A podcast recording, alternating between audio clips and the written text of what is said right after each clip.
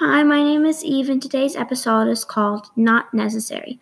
I will be talking about a time that I experienced over the summer in my 10 year old brother's baseball game, as well as summarizing a story called The Attack.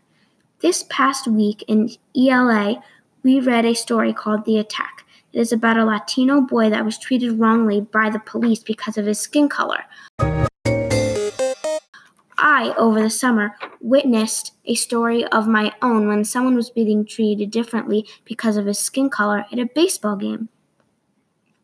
To start, our team was up to bat. Number 24 was there. From the other dugout, I hear, Smack him, I dare you, he's black. This was directed toward the other pitcher to hit our batter because he was black. Sure enough, he gets pounded in the arm by a ball. When I first heard this, I was in shock. I could not believe that someone would ever say that, and the person that it was directed towards, he took the act. What was going through my mind was crazy. Have you ever treated someone differently because of their skin color? I know I have, and I regret it. Put your feet in their shoes and now think how do you feel?